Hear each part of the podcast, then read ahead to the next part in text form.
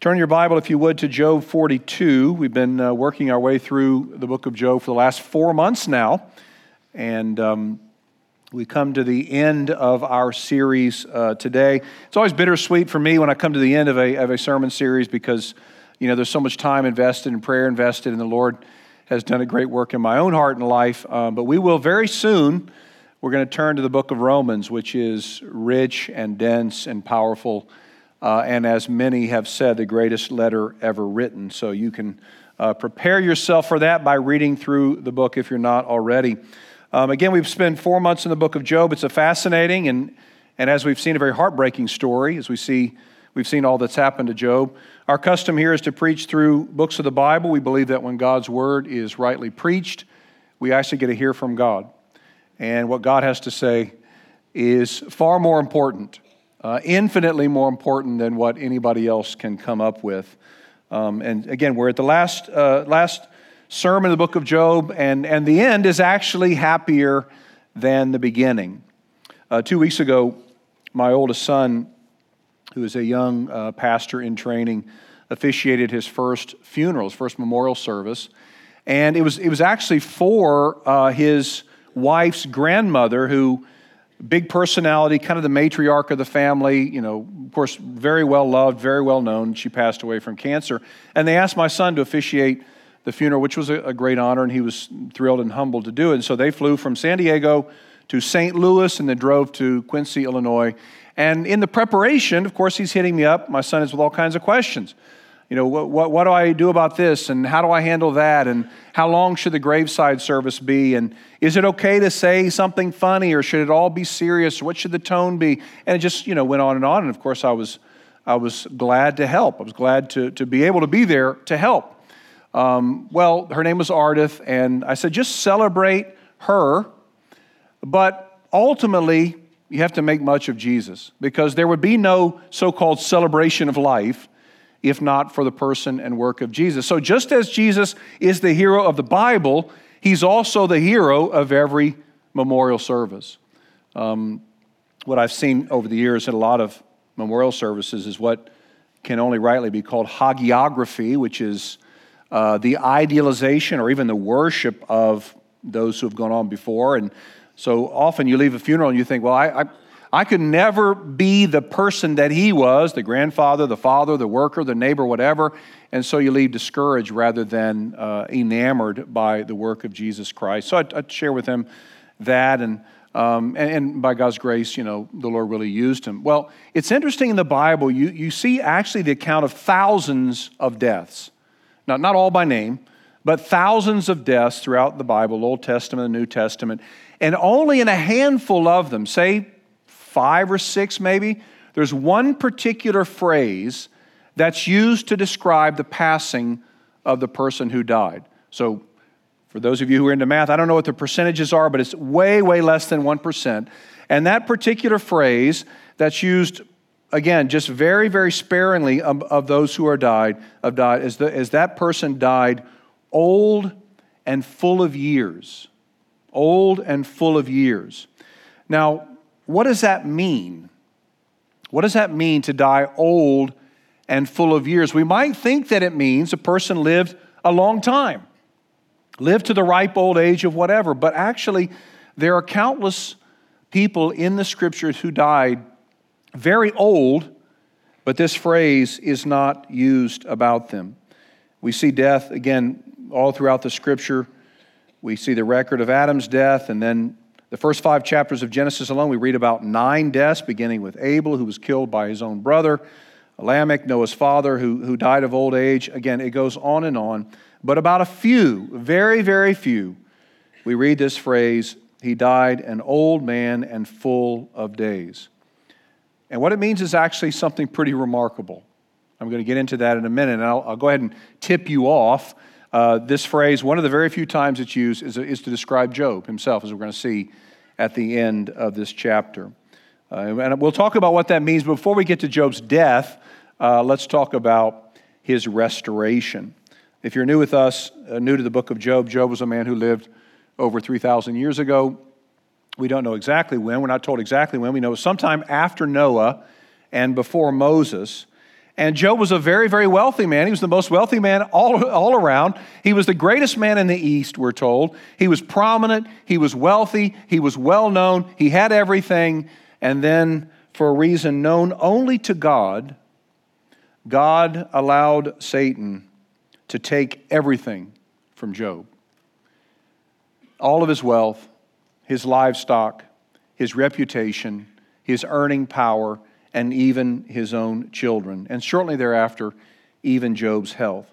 Now, I've gotten a lot of questions about this series, and I really appreciate those. I love getting questions. And the one that's been asked maybe more than any is this. Could you clarify for me who's actually bringing about Job's trials? Is it God or is it Satan?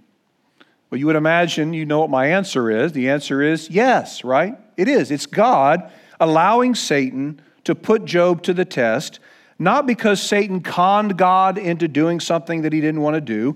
What happened to Job was was God's sovereign plan all along. Satan did it. God was behind it. And to show that God was not being manipulated by Satan, God only goes so far with this. So Satan wants to destroy Job, but God will not allow it. God permits Satan's evil and malicious schemes only to the extent that they serve the wise and holy purposes of God.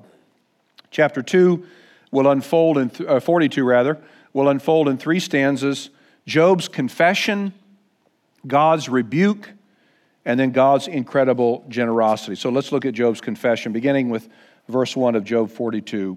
Here reads the word of the Lord. Then Job answered the Lord and said, I know that you can do all things, and that no purpose of yours can be thwarted. Who is this that hides counsel without knowledge? Therefore I have uttered what I did not understand, things too wonderful for me, which I did not know. So I want to pause there for a minute. So remember, Job's been asking. He's been begging with God. God, just give me a chance to plead my case.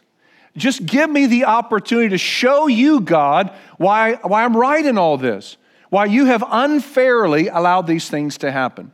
Well, finally, Job comes to the end of his questioning of God, and he confesses to God that, God, you don't owe anyone an explanation. Job admits he knows nothing compared to God. And surely one of the takeaways of this whole study, for this whole book, is if you're looking for specific answers as to why suffering happens in the world, or even as to why you're going through the suffering that you're going through, God will not likely provide the specifics. We see that. God never explains to Job the reason for his suffering. He never even tells Job the source of the suffering. We know as the reader what's going on in this sort of heavenly counsel or trial at the very beginning, but Job doesn't know. And so if you're looking for what to do in your misery or your pain or your grief or your trial, God probably will not give you the very specifics. But if you take in the story of redemption, you take in the Bible, God will begin to deepen your understanding of who He is and make Himself known to you. He may not give you the reasons why, but He will help you to understand Him as He truly is. And actually, by the grace of God and the Spirit of God, that will be enough. God will make it so that it's enough. Job and his friends have been asking the question, why? And God responds by asking them the question, who? Who determined the earth's measurements? Tell me, God says, if you know. Who numbered the clouds? Surely you know, God says. Who causes rain to fall on dry land? Who provides food for the ravens? Who can tame the wild beasts? Who leads the wild beasts as with a leash? Who makes the dew to cover the ground in the morning? Who hung the stars in the sky? Again, Job and his friends want to know, why, God? Especially Job. Why? Why are you doing this? Why would you allow this to happen to me? After all, I've been such a good person. Why do we suffer? Why do we lose the things that we love? Why do we have such pain? And God's answer is, you don't need to know why I do the things I do. It's too much for you. What you need to know is who I am. Pastor and theologian Douglas O'Donnell writes, There's no therapeutic babble from the tongue of God. He does not offer Job restored self-esteem or healing. And the beautiful thing is that Job is not concerned about those things anymore. Job does not want anything but God. This is what God offers, and that is what Job takes. All this reminds Job of something that God had said to him earlier. Look at verses 4 through 6. Hear, and I will speak. I will question you, and you make it known to me. Now, this is Job speaking, but he's not challenging God. He's simply calling to mind what God has said to him. I had heard of you by the hearing of the ear, but now my eye sees you. Therefore, I despise myself and repent in dust and ashes. Now, it's fair to say, of all the horrible things that have happened to Job and all the dialogue that we've read about, this is actually the turning point of the whole story. Job's repentance. Job repents. He admits that he was a fool to argue with God, and he's disgusted with himself that he ever questioned God's justice. Job has never cursed God, as his wife instructed him to do, but he has accused God of being indifferent at best and unjust at worst. Job has assigned motives to God. We saw last week, God does not take kindly when we assign motives to him, especially impure motives. God confronted Job on it, and here Job repents. Now, another question that's come up throughout the series, and it came up, in fact, just last week in a different setting, is should a Christian ever despise himself? In other words, is self-hatred, is self-loathing an acceptable virtue for a Christian? Is it ever right for us as believers to hate ourselves? Because it seems like that's what Job does. He says in verse 6, I despise myself. And the answer is, for the Christian, self-hatred should never be part of our thought lives. Never. As Christians, we are made, or better, remade, to see ourselves as God sees us. And God sees all of those who are in Christ as holy, beloved, even obedient children. Positionally, that's who we are in Jesus. God no longer sees our imperfections. He sees the righteousness of his own Son instead. So we may feel like failures. And you may feel like, oh, I've just absolutely made a mess of this. You may feel like a terrible person, a hopeless sinner, a repeat offender. But God sees you as his beautiful creation, Ephesians 2, as his friend, James 2, as a chosen one, holy and beloved, Colossians 3. And so it's never really right for us as believers to hate ourselves, to actually consider this self-loathing as something that's viable. A seminary professor told a story once about how when he was a freshman in high school, he was playing on this soccer team for this little country Christian church, or school rather. And he's playing for this team, and they had made it to the sectionals, and they went to this game against this massive school. I don't know how the school was that much larger than theirs, but they go. He plays on this little, again, for this little Christian school, they go. And he's walking in, he rode there with his parents. He's walking to the arena, and he sees the other team warming up on the field. And he just says out loud, I hate myself right now. Well, his mom was behind him, and his mom said to him, you have no right. You have no right. Now, the seminary professor was recounting this story that happened, many years ago, and he said that what my mom said, theologically speaking, was the perfect response. He said, I expected pity. What I got was far better, the truth of how God sees us and the reality that how God sees us is actually what we truly are. God sees us in all the ways I just mentioned.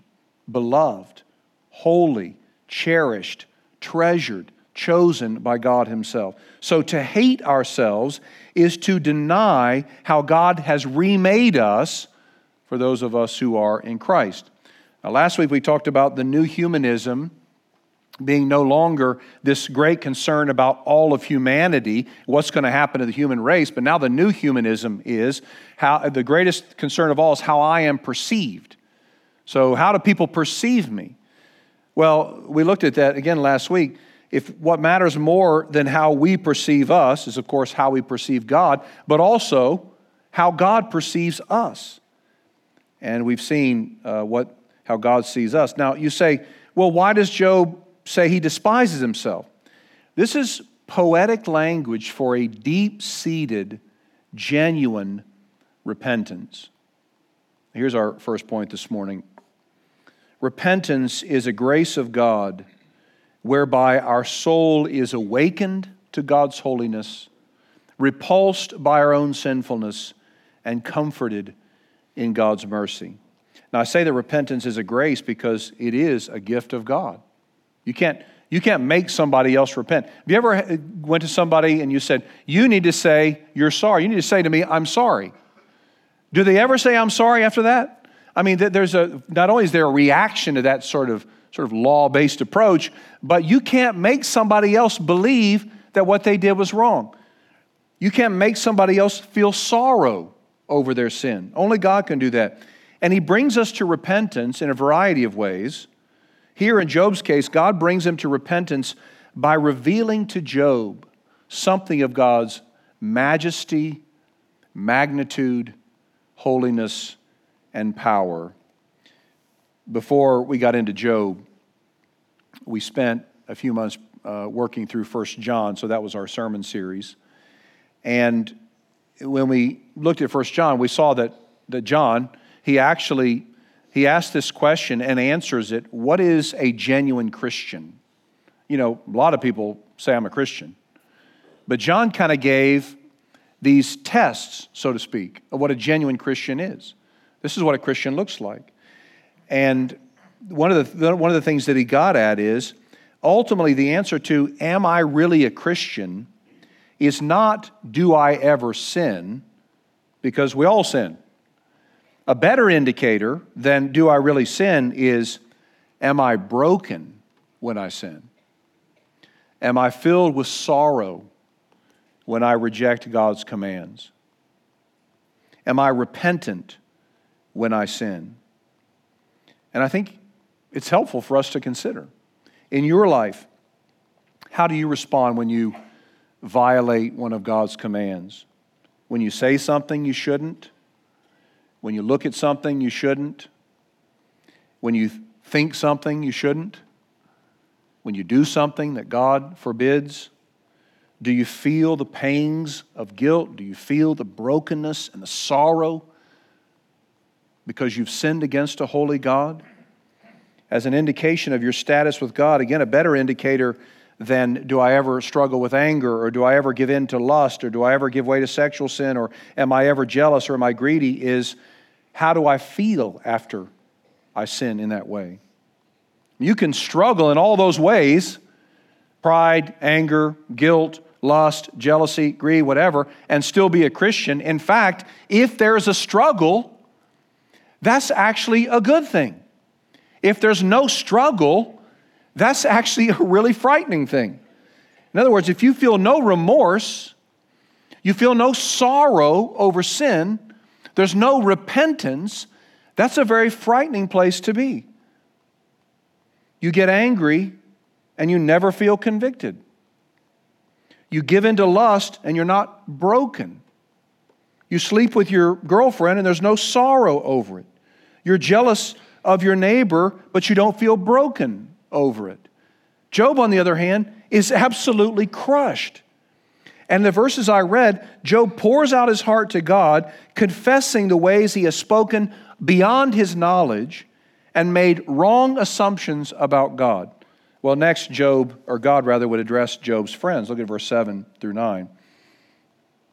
After the Lord had spoken these words to Job, the Lord said to Eliphaz the Temanite, "My anger burns against you and against your two friends, for you have not spoken of me what is right, as my servant Job has. Now, therefore, take 7 bulls and 7 rams and go to my servant Job and offer up a burnt offering for yourselves. and my servant Job shall pray for you, for I will accept his prayer not to deal with you according to your folly. For you have not spoken of me what is right, as my servant Job has. So Eliphaz the Temanite, and Bildad the Shuhite, and Zophar the Naamathite went and did what the Lord had told them, and the Lord accepted Job's prayer. We've seen throughout this book, all of Job's friends make essentially the same argument. They say, if bad things are happening to you, that's because you're a bad person. And if good things are happening to you, it's because you're a good person. And so they say to Job, naturally, you're a really bad person. Because look at all the bad things that have happened to you. And so what they do is they make God a God who is devoid of grace and only about deserving and merit and law. And they rob God of his grace. They are what we might call, peddlers of karma. Peddlers of karma. In God's own word, they have not spoken of God what is right. Now, what's interesting and a tad bit confusing here is that twice in the section I read, God says, they've not spoken of him what is right, as my servant Job has. Twice we read that. And yet we know from chapters 38, 39, and 40 that Job has been rebuked by God for the way that he has talked about God, the things that he said about God. So what is God saying when he says that Job has spoken right about him? Well, it appears as though God is referring to Job's most recent words concerning God, Job's repentance in 42, and God then calls Job's friends to repent.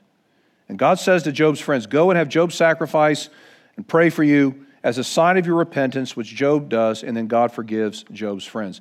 And here we have, and I love this, it's such a seemingly obscure paragraph, but I absolutely love it because we have yet another beautiful example of God's grace. Job's friends have been the worst possible friends. They have been the worst counselors. They have caused deep harm by their bad theology and by their bad counsel and even by accusing Job of things that he never did. So they've been terrible friends, and not only have they been terrible friends, they have misrepresented God himself.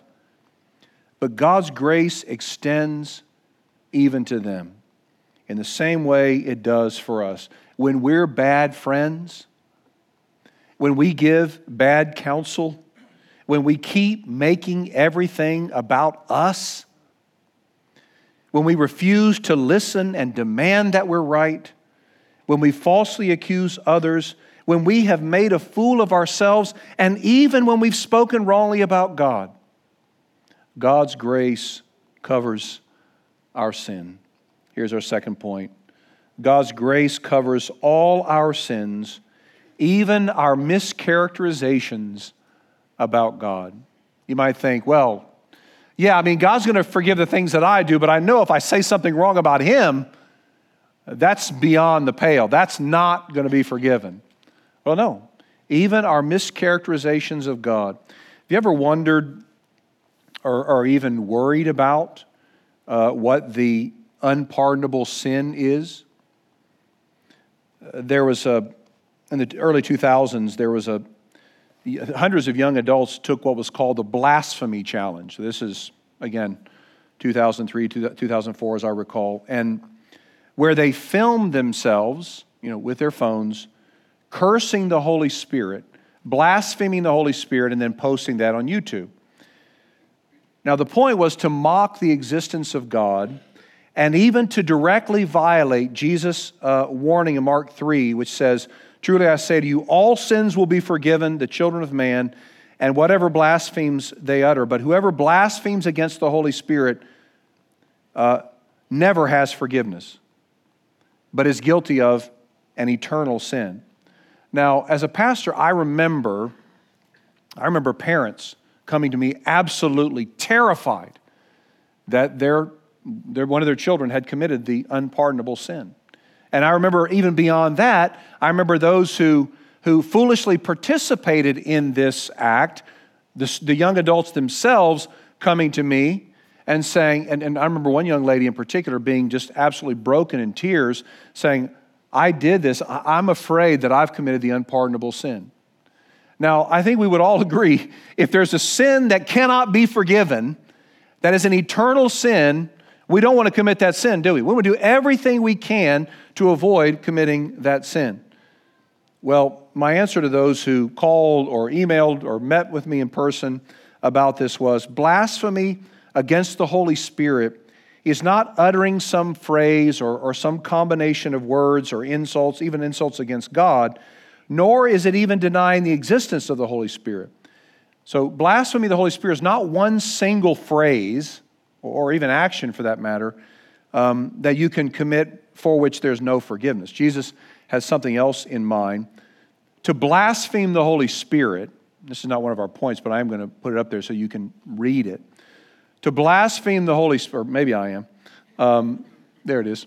To blaspheme the Holy Spirit is to willfully and persistently deny the Spirit's work in the human heart and to ultimately justify oneself in doing so. This is what the scribes in the first century Jewish context were doing. They refused to accept the Spirit's work for what it was.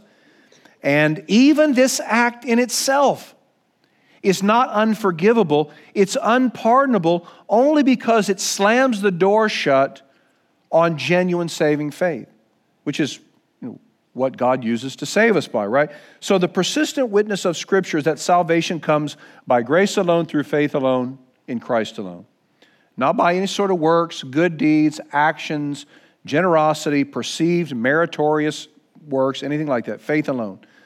But even faith is a gift, a result of the Spirit's work in the heart of unbelievers. Without the Spirit's drawing, repentance and faith are impossible. So to blaspheme the Holy Spirit, to willfully and ultimately deny the Spirit's work in the human heart is unforgivable in that it closes the door on faith. Let me explain it another way. Someone else has said it's kind of like deciding conclusively and without wavering that the doctor who wants to perform on you a life-saving surgery is in fact a cruel murderer. Now, if you conclude that, it's not because of that conclusion that you're going to die right away, but if you'll never give the doctor consent to operate on you, then that conclusion then bears out in your resistance, your rebellion against God in that way. That's what blaspheming the Holy Spirit is. Again, it's ultimately and finally rejecting the one who would make it possible for us to receive the life-saving heart transplant we need. Now, here's how that relates to Job. And I think it's very important as we think about our own lives and all the things that we've said over the years. There is no statement. There is no combination of words. There is no action that is beyond God's scope of forgiveness. God's grace is infinitely wider and more sufficient than we ever imagine, saving even the most heinous of offenders. So maybe you say, well, wait a second. It says that to blaspheme the Holy Spirit, to blaspheme is an unpardonable sin. I would draw your attention to the Apostle Paul, who himself says, I was a blasphemer and a murderer.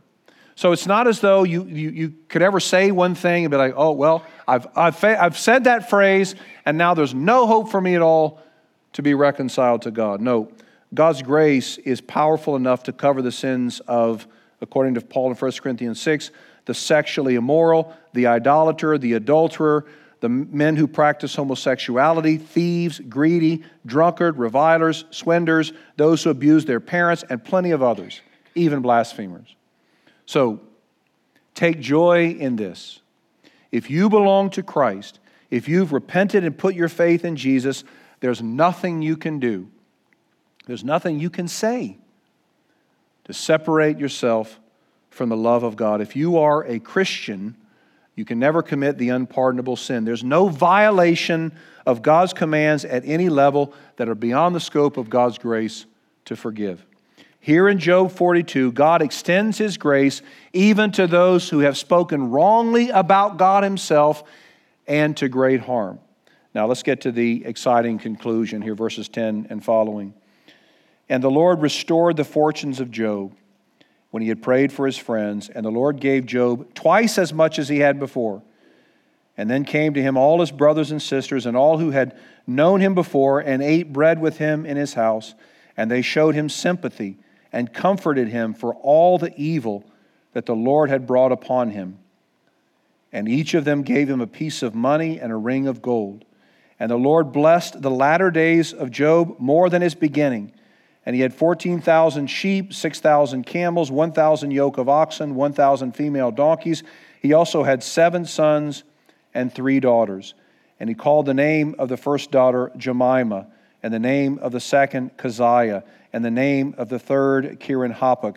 And in all the land there were no women so beautiful as Job's daughters. And their father gave them an inheritance among their brothers. And after this, Job lived 140 years and saw his sons and his sons' sons 4 generations. And Job died an old man and full of days. So finally, after all that Job has been through, and again, it's, you know, we read it, and it's just unimaginable. After all that Job has been through, Job is restored. And not just restored. Verse 10, God tells us that God gave Job twice as much as he had before. Twice the wealth, twice the livestock, twice the respect. Those who once maligned him now dine with him in honor. And perhaps even, we don't know for sure, perhaps even twice the number of friends. He has a renewed relationship with his wife, which evidently included a renewed intimacy. We know that because God gave them 10 more children. And these daughters are the most beautiful in the land. So God didn't give Job more daughters. He just gave him prettier ones, seems. Which is odd, isn't it, that we're told how pretty they were, but nothing about his first daughters. And these daughters were not only beautiful, but they were rich. They had an inheritance, we're told, which would have been a very uncommon thing for women in the ancient Near Eastern world. So we're told about he had 10 more kids, and 3 of his daughters were incredibly beautiful and rich. Now I thought to myself in my preparation here, I was going to make an analogy and say Job's daughters were like the so-and-so of our day. But then I caught myself. I could just hear my wife saying, "Oh, okay."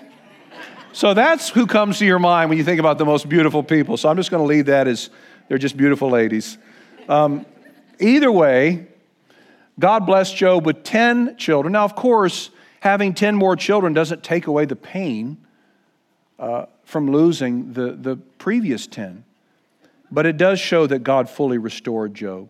In fact, Job lived 140 years after these trials. We can pretty much surmise, though with not exact accuracy, but Job was probably around 60-ish when all this happened to him. And so he lived another 140 years. So that means if that's the case, he would have lived to be 200. He died, as I mentioned, old and full of days. But what does that mean? The phrase translated full of days is a Hebrew idiom used very sparingly to mean satisfied. He died fully content.